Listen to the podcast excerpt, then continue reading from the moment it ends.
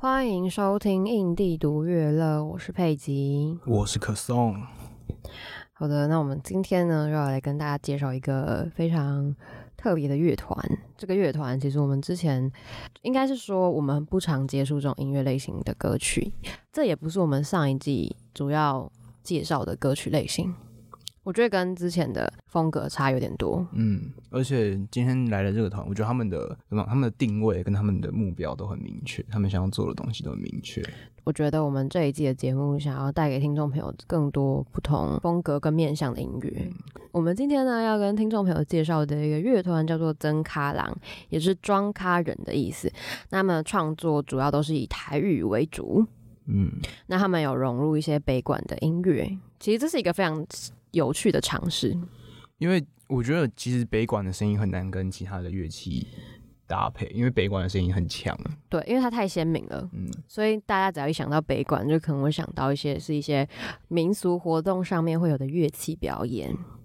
那其实我们自己对于这种类型的乐曲也不太熟悉，对，嗯、那。庄咖人呢，其实是来自于嘉义的新港。我们今天很开心可以邀请到曾卡郎到我们的节目接受我们的访谈。如果呢，大家对于这类的音乐有兴趣的话，就可以继续收听我们的节目。我昨天去听你上次介绍的那个独立乐团，好赞哦！对吧？不会骗你啦。哎、欸，他们真的很厉害，可是这样感觉离我们很遥远。那就让独立音源线连接听众与创作者，一起拉近彼此的关系吧。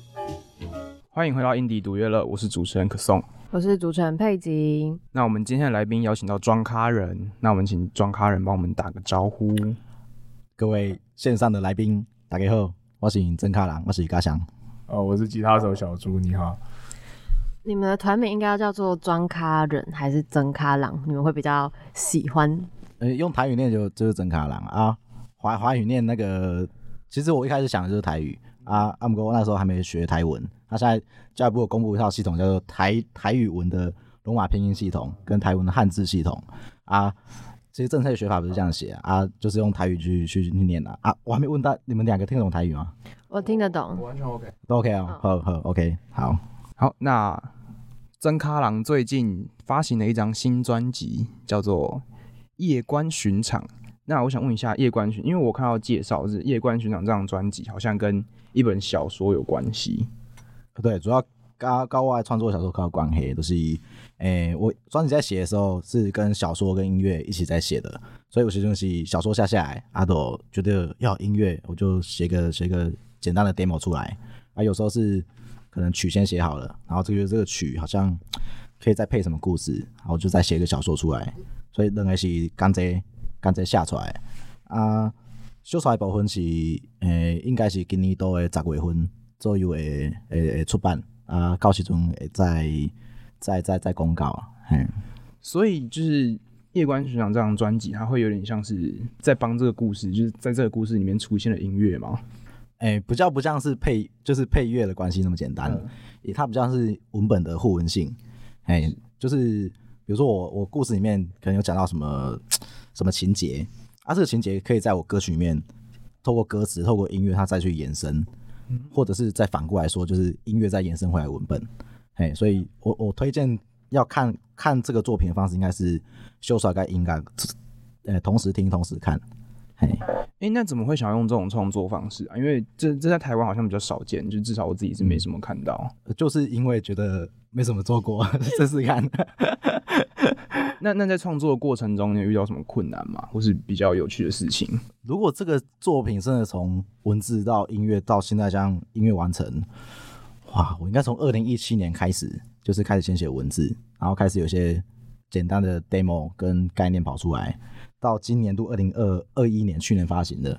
才才真的完成出专辑出来，然后小说是今年才出版，所以等于说他横跨了五年到六年的时间在创作，嗯，所以他他是一点点一点磨出来的东西，对对，所以他一开始的概念他没有那么那么清楚说啊，我就是要做好做好，比如十三首歌，要写好十篇章节，没有没有这样，就是一边写的过程中一边磨出来的，对。嗯呃，那其实就是在歌曲的编排上面，我们自己当时在讨论的时候，就觉得有一首歌我们不太懂那个意思，它叫做《拜头散》，嗯，但是我们就不太清楚这些歌曲名称的一些故事，因为听呃这张专辑应该是说它的故事都是以一些民间习俗或者是一些传奇当成背景。那我们就想要问问看，就是拜头赛这到底是一个什么样的意思？嗯、拜头赛这这首歌比较特别啊，原本一开始他原没有想要说变成一个可能比较有标题感或者是有歌词的歌。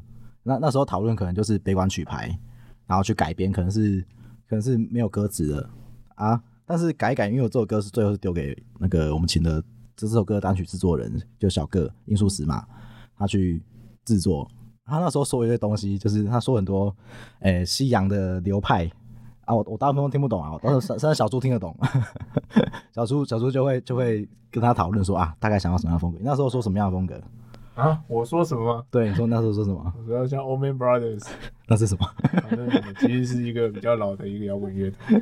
其实他也没有照着做啊，因为我们后来也是跟他说，随、嗯、便你做嘛，嗯，对啊，的成品也蛮好的，对，对啊。那那后来歌词是我跟艺硕在讨论，就是小 Q 拉了那个百合花的艺硕进来，然后我就我们就在跟他讨论说啊，这首歌好像应该要有歌词啊，歌词要从哪里来啊？我就我就然后因为那时候没有没有想要做这一首，我就把我小说的篇章的各个意象抓一抓，然后凑一凑变成一个像总纲的概念。然后一说之后再改了几几句歌词，就原本原本里面有一句是，诶、那个什么南无观世音，今来拜菩萨。原本我是附他两句，就一样的东西。然后呃一说就改了其中一个其中一个一句，他就变成蒙毅顶东归，今来拜菩萨。对，就是他他他比较擅长这种文字上面的诙谐。然后我我我就感觉比较无聊的那种雅文学。所以就会跟他搭配起来，就觉得还蛮好玩的。哦，所以他其实是菩萨跟头赛的一个，就是在玩。对，这个这个其实是原本我小说里面，我有一篇就是我附在专辑的那个 QR code 里面，叫做《炖过菩萨肉》，里面我就有用菩萨跟头赛这个谐音去去做一个隐喻。对，哦，那我有点好奇的是，就是那个小说，呃，就是这个气化，它整个有一个故事线吗？嗯、呃，有。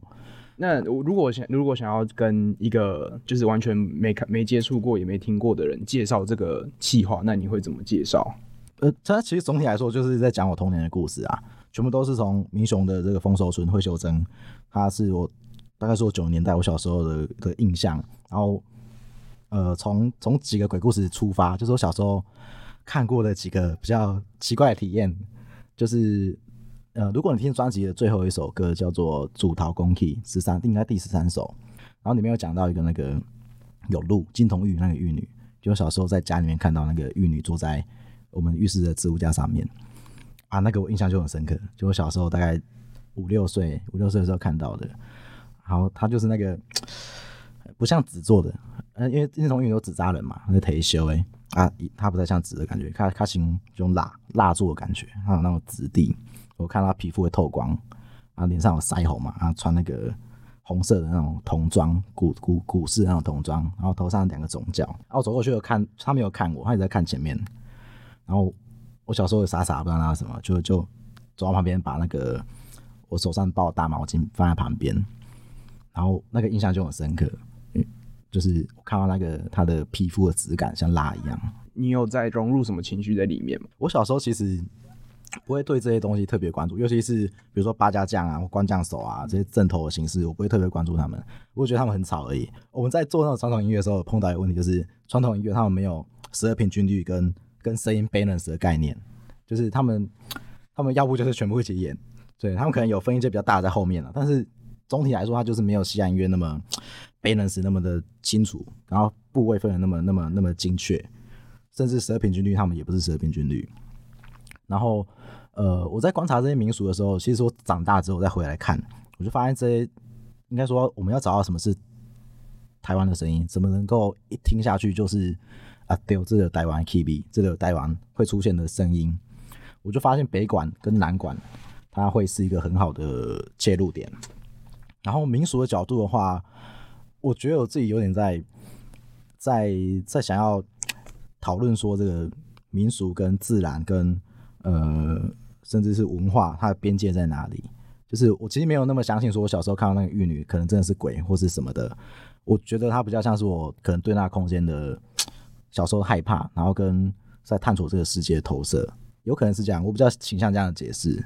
对，那在就是在这个融合的过程中，像刚刚提到的 Banner 跟那个十二平均律，对对对，那在这个这两种音乐的过程融合的过程中，你们是怎么怎么把它就是弄得协调一点？小猪要不要先讲？你先讲，我先讲。我想说，你音乐总监呢？没关系。好，呃，我觉得都是试出来的，就是那时候也不知道说，就是到底怎么样才可以，就真的是一个搭配。我们一开始在跟北管团搭配的时候，基本上都觉得有点吵，有点痛苦，就是因为他们有时候拍子，他们他们也也不是有什么四四拍啊、四三拍，就是很规律的那种西洋方式的拍的节奏细状方式，他们比较多自由拍。然后他们只是说这个这个，他们有领头鼓，领头鼓就有八勾啊八勾，然后他们就看那个指挥动作的手势，然后去决定说这一段要怎么演，它速度多少，然后要打多快，甚至是还有要什么出弄怒弄，要不要这样做，就是看指示去做。但是这跟西洋音乐搭配起来的时候，就会完全是不一样的逻辑。然后我们在讨论的时候，这个时候就真的只能用试的跟。还好里面有一个陈红老师，就阿红塞，他他比较有这种呃西洋音乐的概念，然后就比较可以跟他讨论说这一段，他比如说要吹几次，然后是符合他那个比如说八八个小节，刚好在八个小节里面他把它吹完，然后这样方式开始是试出来的。但但到后来，呃，我们跟百合花艺术他在工作的时候，我们就发现哇，真的是就是有学过，知道怎么用北管的话，他可以把这个北管的东西变成是一个比较靠近西洋方式的乐谱的方式。对，然后那时候他就有跟小猪说要怎么弹什么东西嘛，对不对？就是吉他，他叫你弹什么，然后哦，你说小个吗？小个跟艺术啊，都是啊。哦，对啊，嗯，然后他他们要你怎么做？没有啊，他们只是说想要一段什么东西，嗯、他帮你设定好了。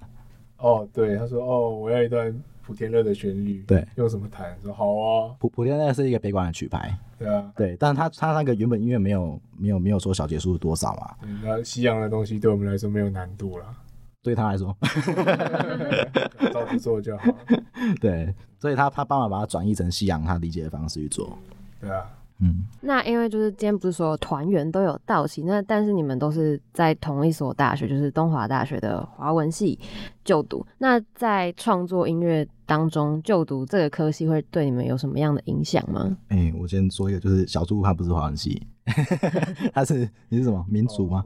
族群关系与文化学习。那怎么会搭上线呢？他哦是学弟啊，他学长啊，我前女友介绍的，也可以，因为那时候刚回北部，想说我也没有玩团，嗯，他说那就认真玩一个团没关系，这样。对，他愿意答应很厉害，因为他他就是我们大学的时候就那种已经在外面做职业乐手的那种学长，嗯，然后回来就是鄙视学弟，我我鄙视任何人。所以小猪在就是只参加这个乐团之前，你们对他们有研究吗？还是就是觉得没有，就是好啦，试试看这样子。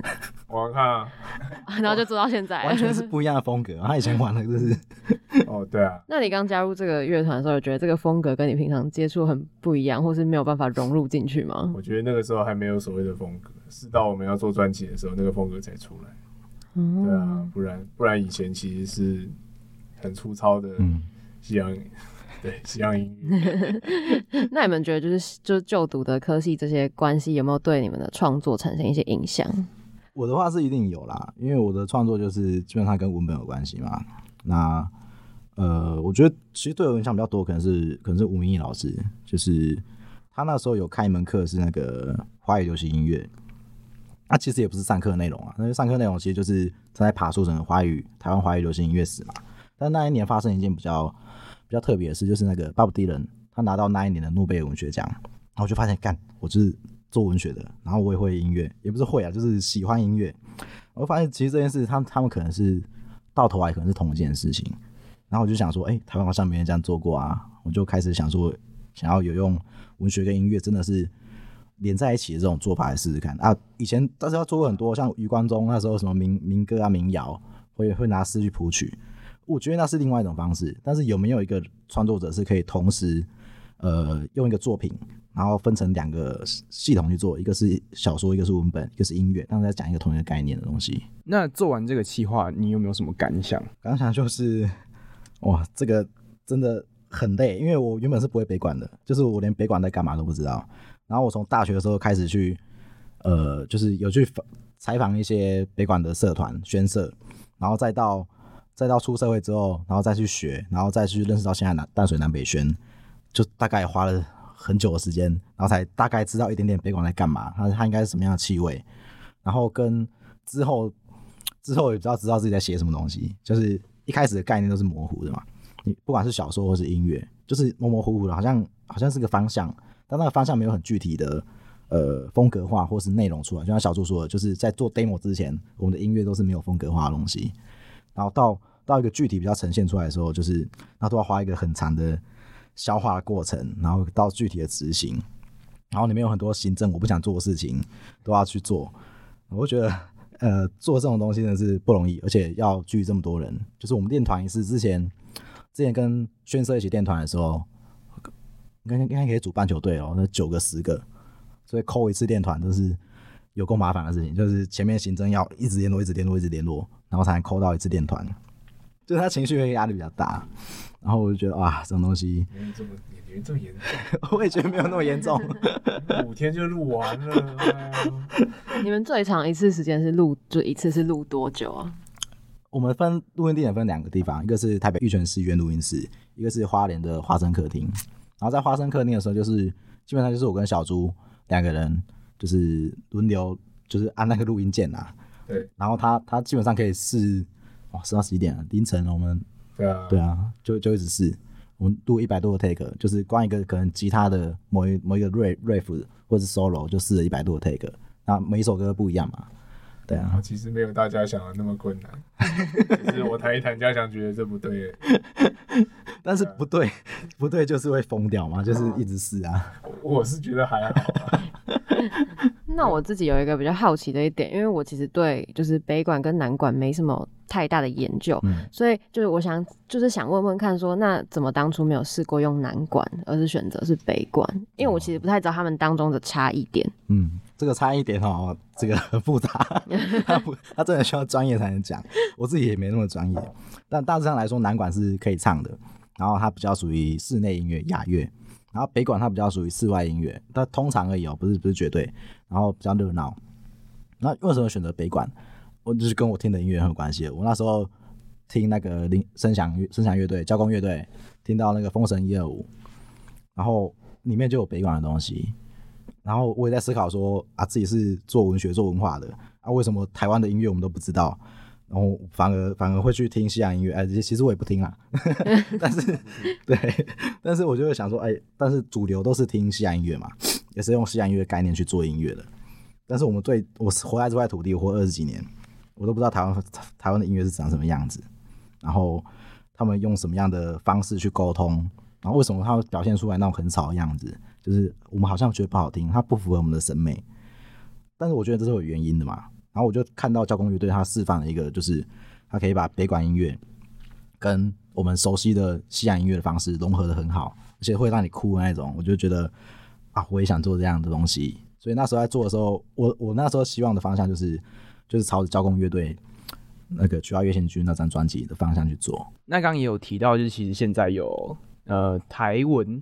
的罗马拼音，对，那因为曾卡朗的大部分都是台语歌，对，你们在歌词的部分，你们会特别注意，就是一定要用就是正现在正确的官方版本的吗？还是录专辑的时候我就全部再校一次，就是我跟呃台湾作家郑春忠老师在一起校对这个台文字，就是那时候我希望说要把它做到一个现在呃教育部规定或者公布的一个通用版本的一个用字，因为这跟这跟台。也跟台湾文学其实有关系的，就是我只讲起来落落等，就是日治时期日治时期的时候，其实那时候台湾的文学在发展的时候，已经有出现台语文的书写，但是那时候因为有，到时候皇民化嘛，就是我们大家都需要皇民化，皇民化之后就是大家全部统一日文，那再到国民政府之后，国民政府之后又推行了一次国语政策，所以大家现在反而会讲的是华语，那那时候那时候可能通用的，呃，不管是呃闽客。他们其实都会讲，基本上都会讲台语，然后甚至可以用台语书写。然后，嗯，我就觉得这这是比较可惜的地方，就是你一个语言自然生成发展下去的时候，它会变成你特殊的民族的风格跟你的你的样貌。比如说香港，香港他们的书写，它就它就不是北京话嘛，它书写不是正统那种华语的书写，它里面有粤语的书写。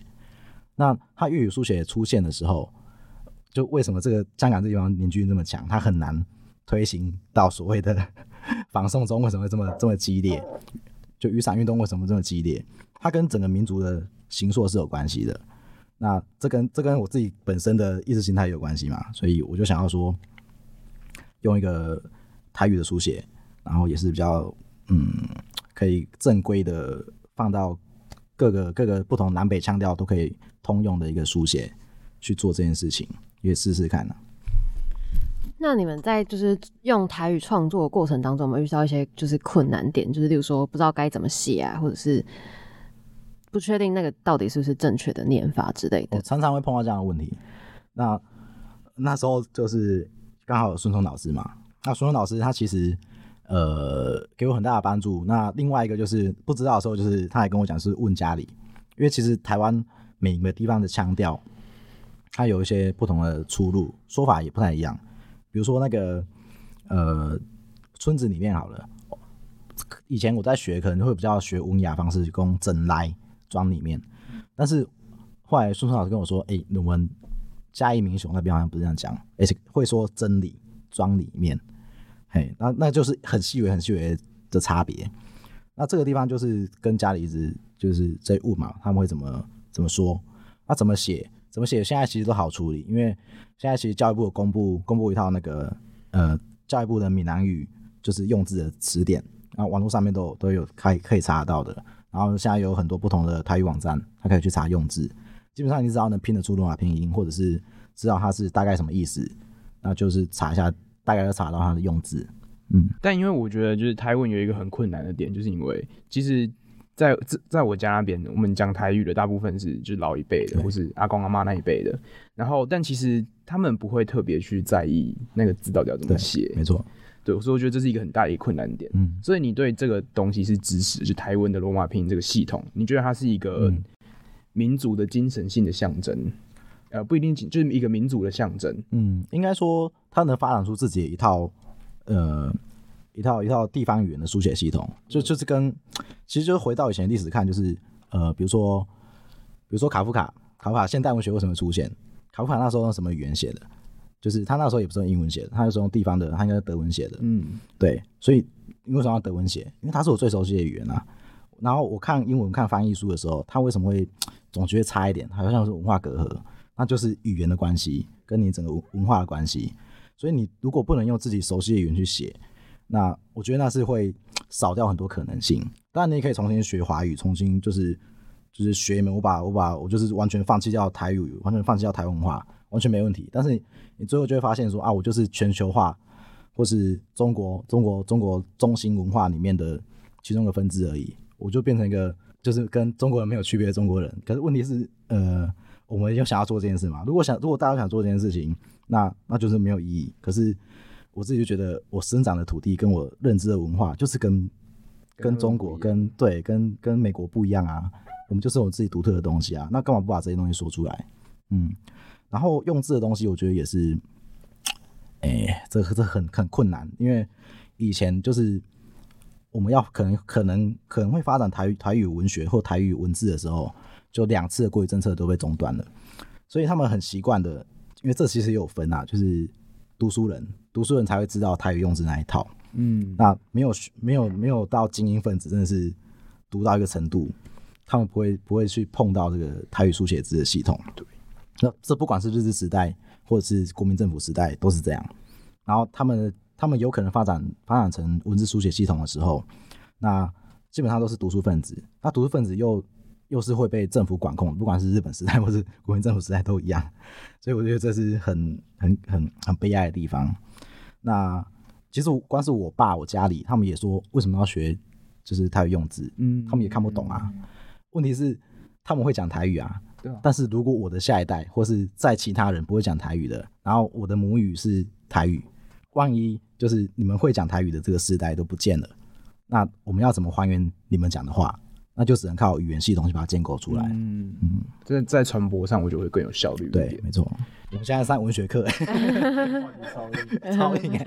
因为像是因为像是我自己，我自己也是在就是台语，就我阿公阿妈是讲台语的，嗯、所以其实我会听台语，我也会讲台语，但是我不知道他怎么写，嗯，所以他就会变成好像是一个就是大家这个时代面对问题，而且我发现好像也越来越少人会讲台语，像是可能我在台北，然后你讲台语，可能反而是一个有点怪的一个事情。嗯，那你们觉得，如果就是今天如果有一个呃一样是跟我们同一辈，他们也想尝试干台语的话，那应该要怎么样进行会比较合适？哦，网络上其实现在都很多教材，比如说那个看 YouTube 也可以有那个阿用，然后那个那个谁，那个台台台南梅啊，然后那个谁，还有个很有名阿华塞，对，其实看 YouTube 也可以学，然后更有系统的就是。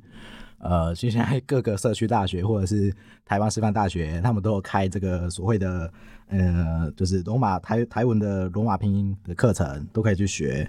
然后，嗯、有些人的方式不太一样，有些人是先学完这个罗马字的系统，然后再再回来去学怎么讲。那有些人是已经会讲一点了，然后再去学这个罗马字，那就很快，就是都可以。那我觉得，如果压力不要那么大，就你就看 YouTube 学，就是也是蛮蛮蛮轻松的一件事情。对，但我觉得其中有一个很困难的地方是，就是其实很多自己台湾的很多地方的腔调其实这都不太一样。对，然后那那这要怎么解决啊？就是要怎么用同一套语言系统去把它写出来？所以现在其实有争议的就是这个教育部公布的这个系统，它其实是遵照某一种腔调位，它有一个标准腔调会出来。嗯、那这时候就有人说，你这样就抹杀其他地方腔调啦。嗯嗯。但是我觉得。哇，这个就是无奈啊！就是你如果要标准化，标准化所谓的标准化就是你要统一制定一个规格出来嘛。嗯，那你这个时候规格出来，你就会把其他的不一样的东西把它抹杀掉了。这可能就是有些人说是必要之恶啦。但我觉得就是如果你学完这一套系统，然后其实现在有有那种台语台语文的大佬，他已经整理出来就是台湾腔调的分布，然后你再去从再去从那个你会的标准系统里面再去学这个地方腔调。那那其实也是可以的一个方法，但是就你就变成语言专家了，对。我们快要变成一个在讨论议题的节目了啊！我们是一个音乐节目啊，对，独立乐团，没错，我们是一个独立乐团的节目。说要请别人，不会，没关系，没关系。我觉得这是一个我们比较少呃接触到的一项音乐类型，对，因为我们其实之前接触到的音乐类型都比较就也是一样偏西洋音乐的那种类型，对。那就是我们刚刚有聊到是在。北管融入音乐嘛？那你们之前其实有在呃二零二一年，就是去年的时候有参加一个活动，叫做北管斗摇滚。那它这个巡回对你们来说有没有一个重大的意义？北管斗摇滚就是我自己提的计划，就是我跟文化部就是写计划，然后申请经费。不过那个时候目的比较是因为我知道我我给你们做这些亚冠顺你们这些这些专辑啊，他就是要北管融合啊，那时候完全不知道怎么跟北管融合啊。然后我那时候想说啊，不然我们就呃推个展演计划，我们来到处巡演，然后跟北管北管宣社合作看看，看现场可以怎么弄，然后顺便就有个方向出来，嗯、然后就办了这几场演出。那有没有发生一些比较印象深刻的事情？小顺有没有讲啊？印象深刻，印象深刻的事情。好在骂鼓手，你又打错了，哎呦，原本的鼓手，原本的鼓手。哦，所以他现在已经没有在。对，他去做社工了。对，啊，那、啊、你就没有觉得跟北管他们合作的时候，他们呢、喔，就是两种音乐啊。嗯、就是我其实最理想的状况是，像我们一直想要找一首曲牌，然后跟他们一起玩。其实我这个人最希望就是能够跟。这样的音乐一起合作，有点像是西洋爵士乐去做一些拉丁啊、巴西音乐啊那样子的做法，到最后他们都会被统称为爵士乐。我当然会觉得，哇，这是一个很大的一个目标，我也想这样做。但实际上来讲，并不是那么容易。可能你听不到他，他听不到你。真的，他们的律动的发动也是从北鼓开始，对，就觉得哇，其实很难跟，对啊。然后我们其实中间有做过很多尝试，针对普天乐那一首。嗯我们也有学声响乐队做一个有吉他编曲的，对对，用录音录起来，就是我是用大饼的录，哇，听起来好炫，就想说哇，你超越声响乐队了这样，因为他很有情绪，对，对，然后在现场就哇，完全做不起来这样，哇，这么难做，为什么每次速度都不一样？可是一定会不一样，因为那个北管音乐本来就是这样，对，它没有固定的，对，对啊，我甚至觉得像我们这张专辑，你。我们在诠释北管方面，我们还有很多的可能性，所以我们对这个音乐还不了解。对，对啊，好，这样。好，就是光是我们那时候在巡回的时候，是学一个曲牌叫做《新莆田乐》，我们有有去学那个，就是有去上一门课还是两门课，就是学那个那个板聊，他们拍的叫板聊，一板一聊怎么打，然后那个谱大概怎么看，然后逻辑大概怎么样，啊就。他们就学到这样，对。对，然后后来后来他们有找我们去演那个，因为北管现在是可以做做戏曲的哦，他可以有那种短弹戏，就是咔嚓功的呃，哎，快一快呃加加八加三张，快一快乱弹啊，这个乱弹戏它就是跟北管结合在一起的戏曲啊，我们我跟我另外一个主唱就去演那个齐军，他还要去看呢、啊，对 对，然后他那个其实就发现这个北管音乐，他他的那个板疗，他为什么要板疗？他要配合那个。你的动作，就是你动作定点到哪里的时候，那个领头那个头鼓师，他就可以看你的动作，他去马上变变换他的那个板那个那个节奏的位置，下点的位置，所以就发现他其实跟戏曲是很有关系的。所以他们的唱法唱法里面有很多很像那种刮这种东西，他们叫官话，然后就会发现呃这个东西其实它没有那么单纯，真真的是全然的音乐性，它其实也有很多戏曲的东西在里面。那这个东西都是再去学，这没有学都不知道。对，那我们接下来先为大家播放一首《花巷》。我可以问一下，就是《花巷》这首歌曲的故事吗？因为我自己听，我隐约有听出，它好像是在讲一个地方，嗯、然后那个地方好像是什么门考点还是什么.然后就是男男女女经过就会受到包庇。嗯，对，那可以讲一下这背后的故事跟为什么会想要用这样的形式去呈现？诶、嗯欸，《花巷》这条歌，我应该是我诶、欸、上一开始的时阵咧。写出来第一条歌，啊，迄条歌咧写时阵，其实我规个故事拢还未做完整诶。啊，迄个时阵其实是用倒诶啊。一方面我想着家己故乡诶一寡，比如讲我阿公阿嬷，然后因因可能较早安怎熟悉诶，啊，我遐有啥物地地景，比如讲我遐有一个山野山野像诶绿色隧道，啊，我著甲转化者变做一个敢回乡共款。啊，其实我阿公阿嬷嘛毋是他们自由恋爱，因拢是。诶、就港口人啊，就是底层社会比较劳动阶级的人啊，伊嘛是跟共用这种类似相亲的模式的实在的，嘛无啥物爱情。啊，到尾啊，我记阮阿嬷要过身之前诶，毋知一当啊两当。啊，有因为时间都会冤家，啊，我我嘛毋知伊冤啥。我我阿嬷就一直讲，我阿公拢拢甲欺负。啊，毋过其实我阿公是迄种，伊无啥会晓讲讲讲脏话，嘛嘛袂袂讲啥物歹听话啊。我是我我对于较较印象的时候，已经无咧食薰，无咧无咧食酒啊。是我印象就是一个诶、欸，对人做好诶做客气诶，啊，一个一个一个一个一个阿公。啊，我毋知毋知想啊，我我阿嬷会讲阮甲欺负。啊，我尾也想想诶，就是讲可能是你若讲来讲，因为安尼相亲啊，还是讲毋是自由恋爱啊来做伙，可能就无爱情。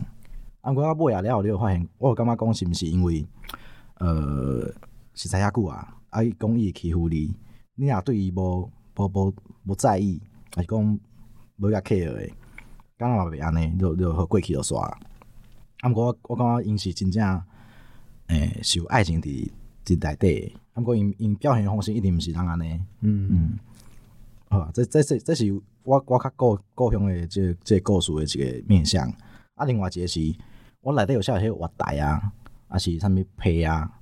迄时阵我写即个曲诶时阵，我我迄时阵咧听迄个陈明章、陈明忠伊迄个恋恋风尘啊，看迄个看伊迄时阵咧拍迄个电影啊，看看看受迄个氛围，我感觉哇，我我嘛想要写一条安尼安尼氛围诶歌，啊着看不管是曲还是还是这歌词内底内底有开始写着有这种。配啊，月台啊，这种物件，所以是两个两个意象啊，面向倒起来，嗯，哦是哦，对，小猪也没有想到这个故事是这样吗？没有，是一开始编是这样子吗？因为编曲被我改很多啊，嗯、改很多啊，对对，看很多。可是有像《恋恋风尘》吗？现在比较不像，但是也是好的。这是我们最红的一首歌。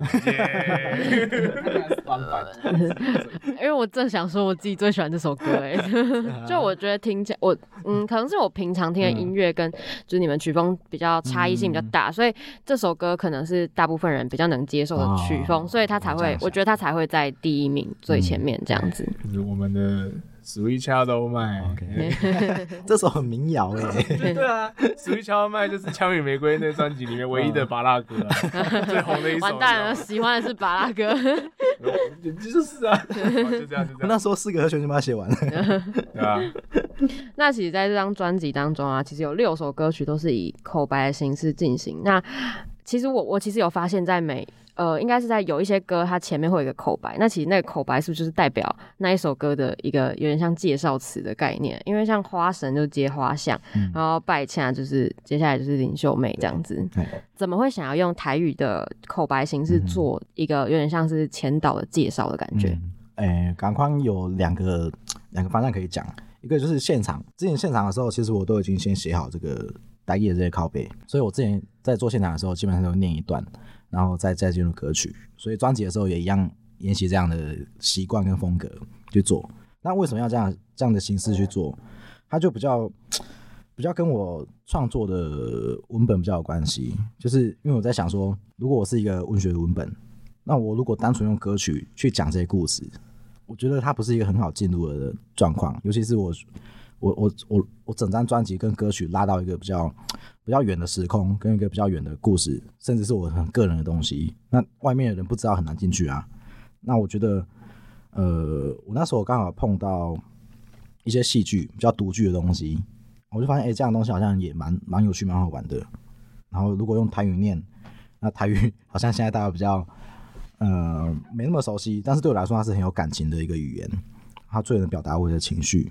如果这样用这样表达方式，然后跟这些歌歌曲。凑在一起，我觉得它会变成一个很好的一个开头跟开场。那我那时候写没有想说要是要介绍或什么的，我想我想其实是它就是歌曲的一部分，它就是一个故事。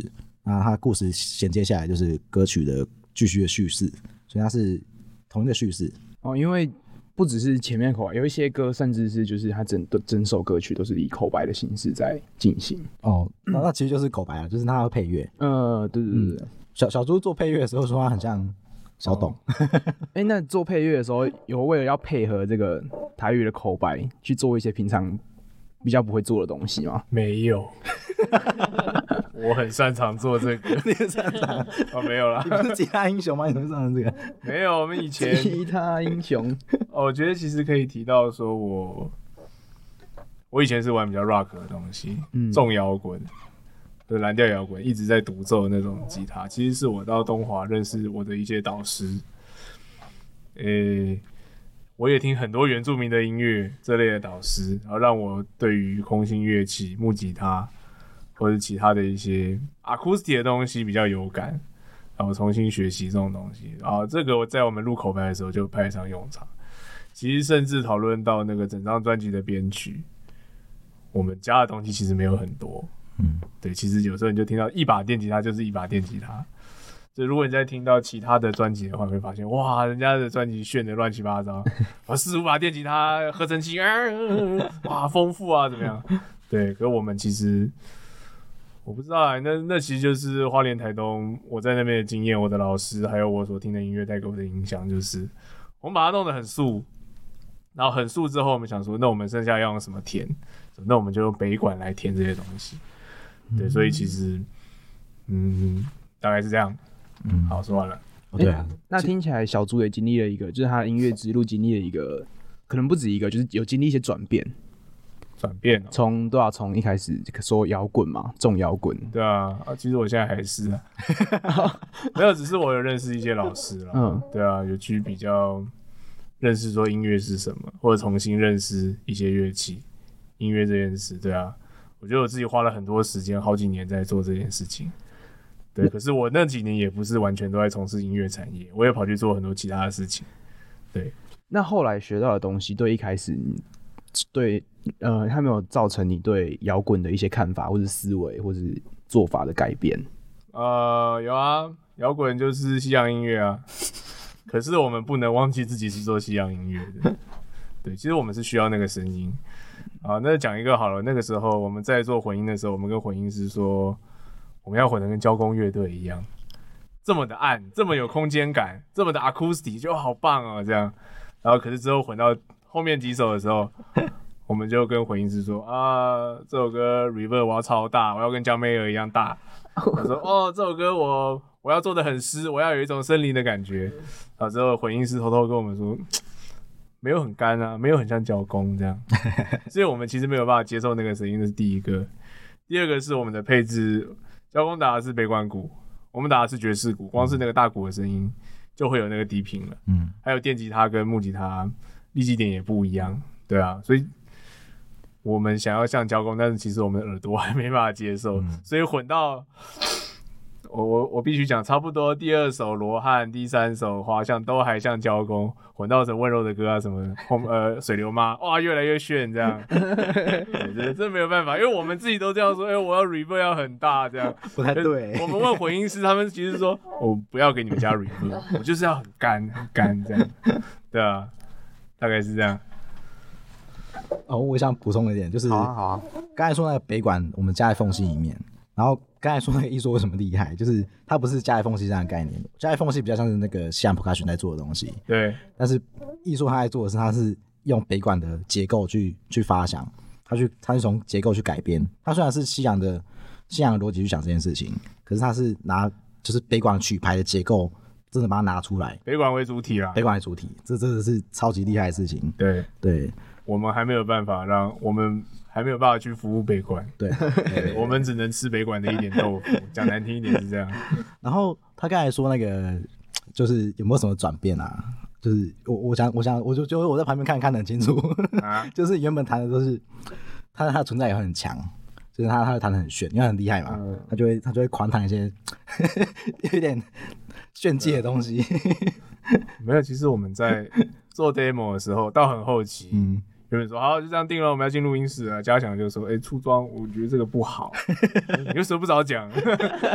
我想要跟木吉他一点，要更台湾一点，因为他太西洋太炫了。人又不讲，很晚很晚才知道这件事，因为那个编曲其实用了四五个月嘛。对对，这样哦，好啊，越听越不对啊，越听越不对。没关系，来改啊，我改很快啊，这样马上改一改。哦，这个可以，好，就我们就去录音室了。对，那因为像那个林秀梅有林秀梅有一趴是要学那个。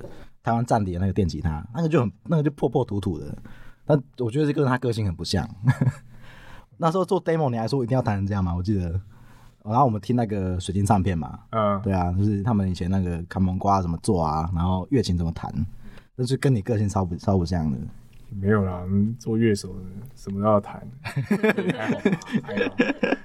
好，那我们先进一段广告，等等回来会有更精彩的分享哦。妈妈，我听完《高手小学堂》第一集了。妈妈，等等上车，赶快先帮我转到八八五，我要听《高手小学堂》第三集。妈咪，我听完第九集了，赶快帮我继续播下一集。妈咪，《高手小学堂》播完了怎么办？大高手们，小高手们。你们还想听听有趣的故事吗？高手小学堂出剧场版喽！首播时间每周五晚间六点半到七点，重播时间每周三的五点到五点半，还有每周四晚间十点到十点半。高手小学堂剧场版《Fairy Tales 泰尔岛》，一起收听约定好的奇幻旅程。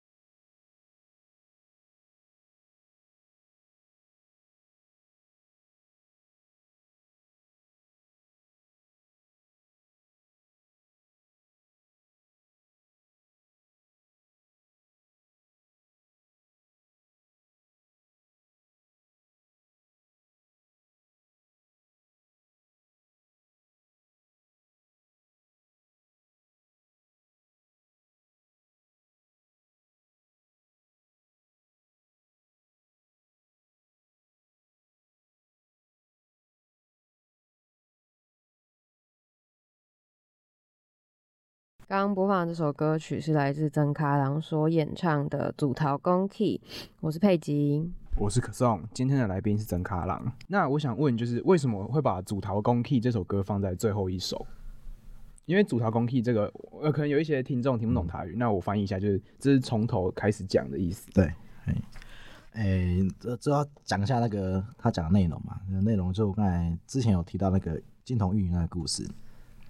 所以不管是那个小说或是音乐，我那时候觉得我我开始写这些物件，都是因为童年这样记忆的经验嘛。然后比如像那个水牛妈，水牛妈就是王家附近有一间音庙啊，它就是水牛妈，它是以前那个水流师。然后弯道底起低低调都底在过几条溪啊，都是都是弯道低调。所以我我细汉的时候去做韩国时阵，都会快点会追到嘛，他们那红红的灯会在那个神龛里面。啊，庙小小的，啊，不过那个他也是开明白，也变明白，啊，变明白，伊都越来越大间，就是到高中的时候，他就变成应该是我们那边最大一间庙，我就觉得很神奇，就是，嗯、呃，就是就是他还压过正神的气势，对他发展的很很很好，这个途径，人家蛮有名的，特殊。啊，我那时候还记得一件事情，就是，哎、欸，像像我妈问我说，这个水牛妈，我问我问我妈，水牛妈是男生还是女生？啊，一个人那波赢，啊，他就随便乱回我说他是男生，然后后来再去查资料说，哎、欸，卡好像不是，好像是女生。然后我觉得应该是这个疑问的过程，就是他到底是男是女，他到底是不是神，他到底是不是正神或是阴神，甚至他想不想变成神，就开始在我心里面有个疑惑。我就会想说，他可能你嘛，我可嘛想讲，伊可能无什么造型啊，你可能差成想想要投胎转世啊。然后他就被逼着一定要开名牌，他可能也从来没开过啊。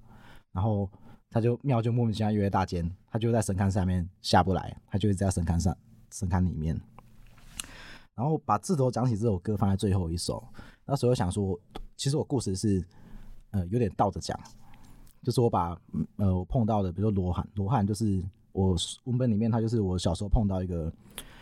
有点游手好闲，有点打零工过活的一个叔叔，罗汉卡那种感觉，有点罗汉咖。但是我里面把它转换就是，诶、欸，罗汉应该是超脱的啊。我就看他小时候很闲，好像好像真的超脱一样啊。长大之后才发现，诶、欸，好像不是，就是他他那个去河边到底去抓鱼，是正他要吃，不然他没有晚餐吃，他被困在一个社会经济的结构里面。然后我觉得我有点倒数回来讲，所以听完每一个人的故事之后，再回来讲说为什么我会诶、欸、有这样的故事。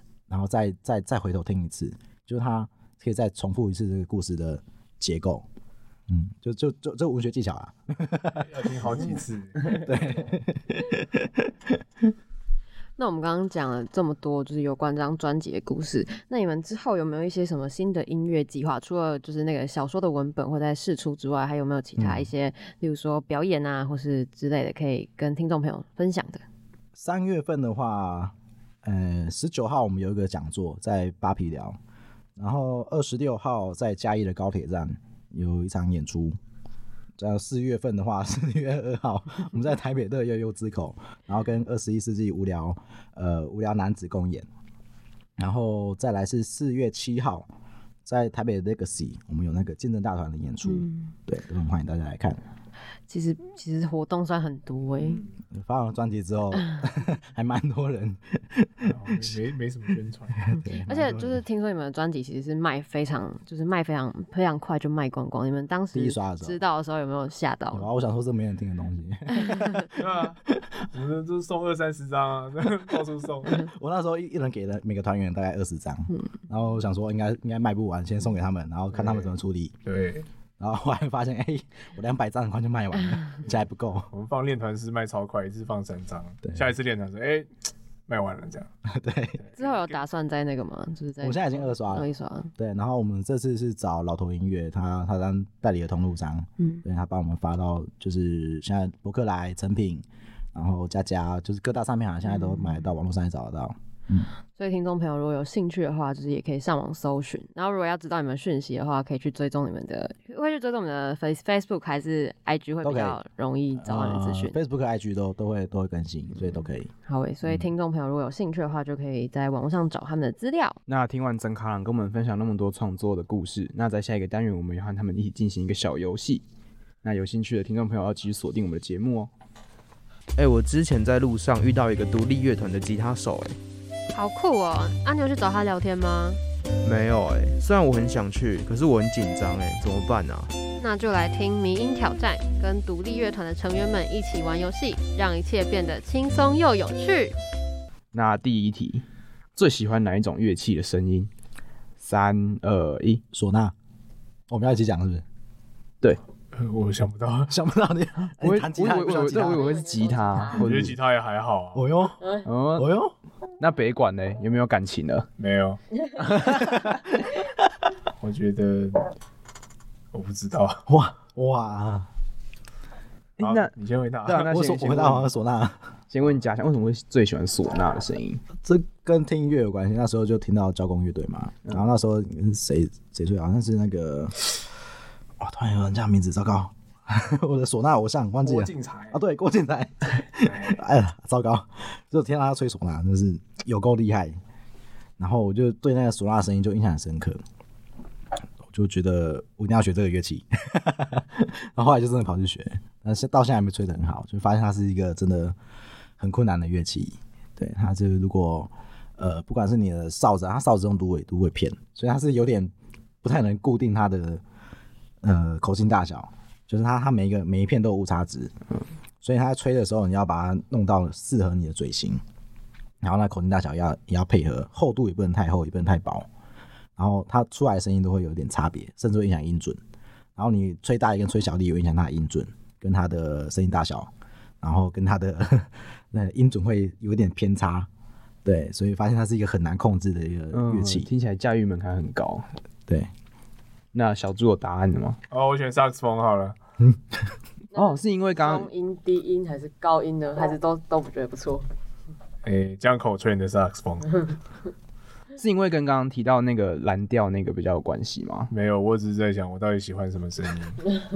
因为我觉得电吉他其实有很多做不到的东西，它声音是很扁的，它也不是一个宽广的乐器。就是很多人会奢望用电吉他取代一切东西，其实是不可能的。对，但是我觉得萨克斯风就是很棒。我觉得萨克斯风的声音很怎么讲，很性感。对啊，对啊，对啊，也会很有灵性啊。像是江口吹的有一张专辑叫《Love Supreme》，那张专辑就非常的有灵性，然后一直在即兴。好，推荐给大家，谢谢。好，那下一题是呃，最想要去哪一个国家表演？日本。你呢？最想要去哪个国家表演哦？啊，我想要反差大一点的哎。你讲啊，不然不然去波波利尼西亚。我想一下啊、哦，德国有点太严肃。